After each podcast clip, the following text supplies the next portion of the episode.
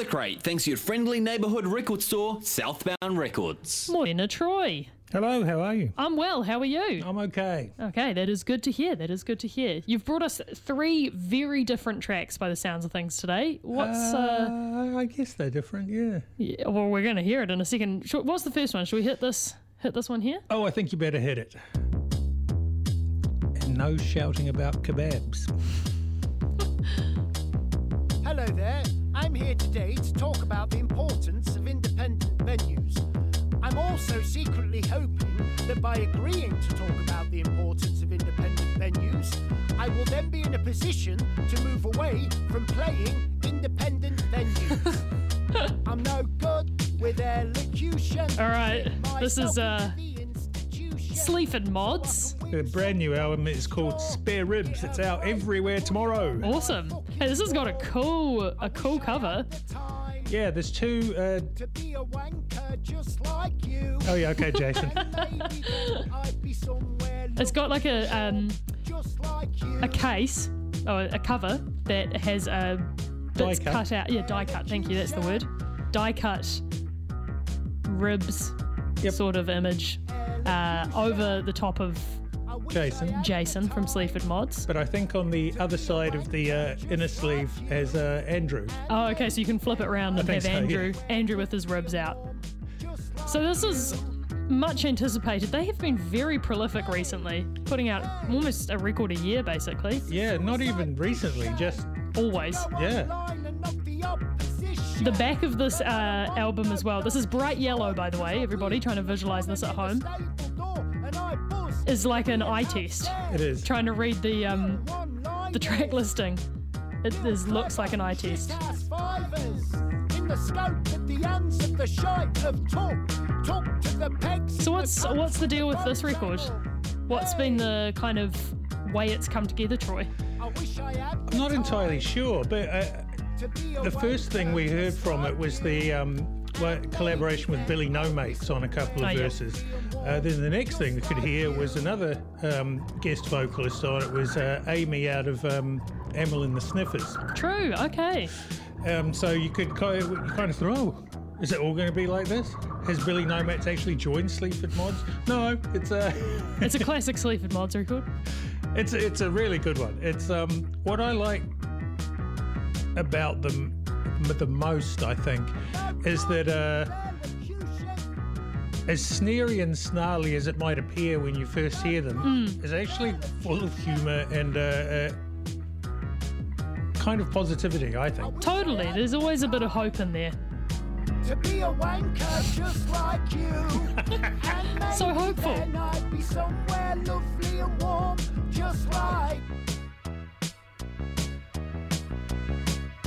So I don't know if this is actually aimed at anybody.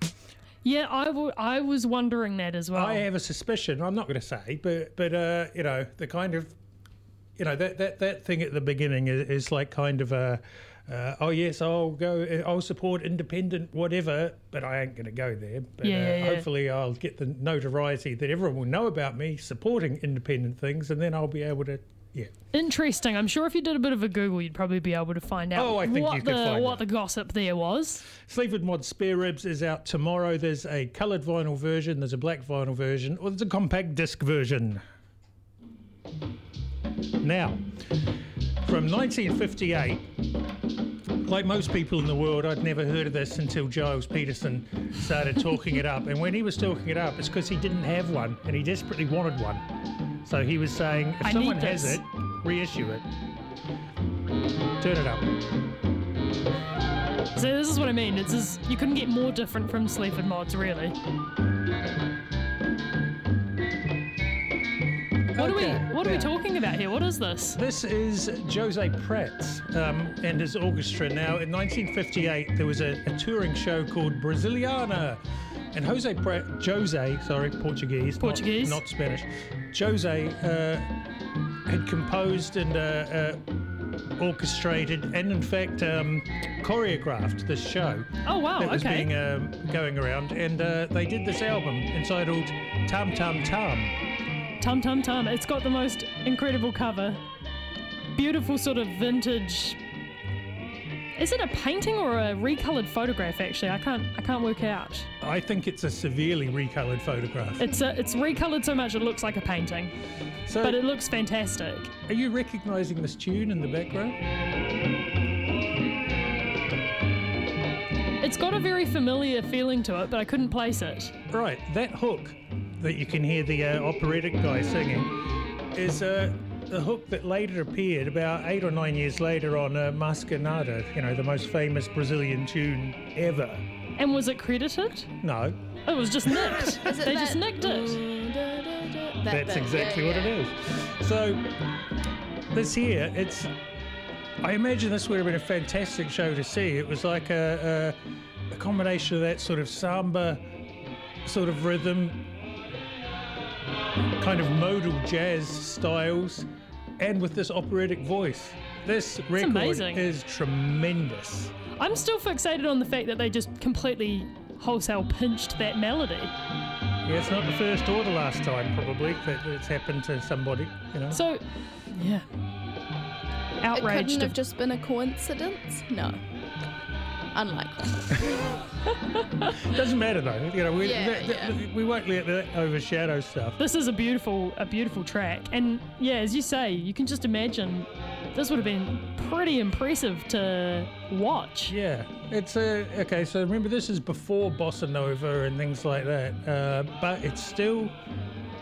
This I think this represented a particular modernity in Brazil at the time, and uh, it might have been the first time that people outside of Brazil got to see and hear that modernity. Very cool. That's the bit. That's the bit. That's the bit. If you hadn't, if you hadn't told me, I'd have probably spent the rest of the day being like, "That sounded weirdly familiar. Where did that come from?" So, who's reissued this? This is Trunk Records. Now, Trunk reissued it about three years ago, and uh, because there's no master tapes anywhere, the only way that they could find it was uh, the great uh, uh, Brazilian artist Ed Motta had Okay. a copy. So they dubbed it off his copy Wow, and okay. released it. However, you'll see the sticker uh, on the front of this one brand new master. Sounds even more amazing. Three exclamation marks. Yeah, thanks to who? Thanks to Egon Alapatt from Now Again. Yeah, so Egon has uh, managed to find uh, perhaps copy tapes, perhaps a much better uh, vinyl copy. I Right. don't know, but this um, does sound significantly better. It probably wasn't the highest fidelity recording in the beginning, In the first place, yeah. but nonetheless. It's got atmosphere. Well, my assumption is is that it was recorded not so much in a studio, but recorded on location in a hall, not with an audience, but I think with all of those people on a stage and then mic'd up, you know, mainly, probably with just a Yeah, few yeah. overhead mics and maybe possibly a mic for that lead singer. I'm not sure. I'm a big fan of this. It's awesome. Tum and tum tum. an incredible, incredible album cover as well. Google it if you want to get a get an idea of what we're talking about, or even better, pop into the shop. When's this one on the shelves, Troy? It is already. Awesome. Not many copies. No, not too many. Not a- Um, don't sleep on it then. We'll race you there. Now, the unmistakable sound, and I know someone's going to be going, "It was Steely Dan." yeah, Steely Dan pinched that uh, that opening, of course. So many, so many th- thieves this morning. Pinches. This, of course, is Horace Silver. Uh, his most famous tune, Song for My Father, title track of the 1965 release on Blue Note. Tomorrow is released as part of the Blue Note Classic series. Oh, cool. Okay. which means uh, all analog. Originally, for yeah, the original master being used, pressed at Optimal in Germany. Sounds fantastic. So, um, the album cover is a very beautiful photo of his father that looks like it was made for an album cover, which quite possibly could have been, you said, because his dad actually was alive when this record was made. Yeah, his dad, John Tavares Silva. Um, shall I tell you something shameful? Go on then. I avoided this record for a long time because I thought that picture on the cover was Horace, and I thought, oh, I don't want to listen to some old man. I was much younger. There's a lot to unpack there, Troy. I was very young at the time. Anyways, uh, yeah, it, it is a great photo. It's um, his father was from Cape Verde, and uh, there is elements of this tune which is like Cape Verdean music, not as much as his follow-up album to this. But Horace said of the song that this was specifically inspired by a trip and a tour he'd just done to Brazil Oh, in wow, okay. 1964.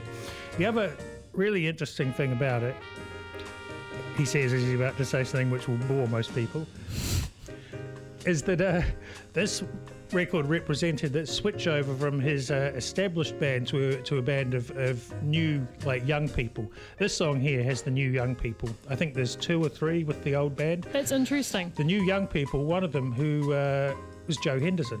Okay, so he kind of had this whole new sort of collection of artists to work with for this record. Do you think it changed the way it sounded? Yeah, Yeah. it did. It um, but it, but possibly only as much as change in his um. Well, you see, the thing was Horace Silver, from his, from when he first appeared with the Jazz Messengers back in '53, had very much the same sort of bright, open, soul-leaning sort of style. Um, but how he wrote songs, yeah, I, I, I think that, that possibly it did it did uh, uh, coincide with a change in his writing. Oh yeah. This is very cool. This one does does flow nicely after the last record, actually. They're does. saying they're all very different. They are, but there's a good segue between these two. Yeah, even though these are all Americans. Yeah, yeah, yeah. Uh, but, oh. So, yeah, Joe Henderson and Carmell Jones uh, are on this one. cool. But of course, that's Horace on the piano.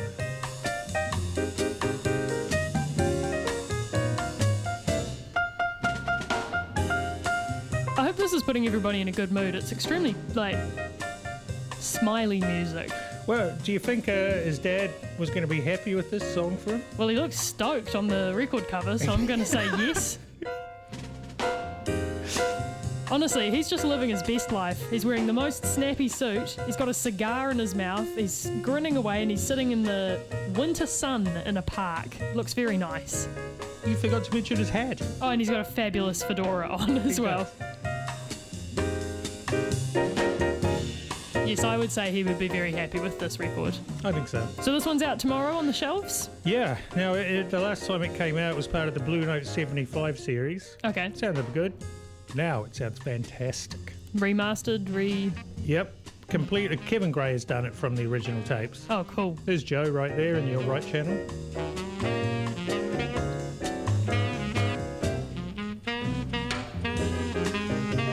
Very nice. All right, remind us of the three albums you've brought us this morning, Troy. Okay, Song for My Father, Blue Note Classics uh, series is out tomorrow. Right before that, you heard um, from 1958 uh, Jose Prates, Tam Tam Tam. That's how you, you say it if you uh, are just reading it phonetically. Tam Tam Tam is the name of the record. Um, it is the new master out on Trunk Records. Awesome. And we started with the um, the delicate sounds and the dulcet tones of uh, the Sleaford Mods. Fantastic. Their new Also, album is called Spare Ribs. also out tomorrow? Also out tomorrow. Fabulous. Thank you very much, Troy. We'll see you next Thursday and we'll see you in the shop. You will. From the crate, thanks to Southbound Records, 132 Simon Street.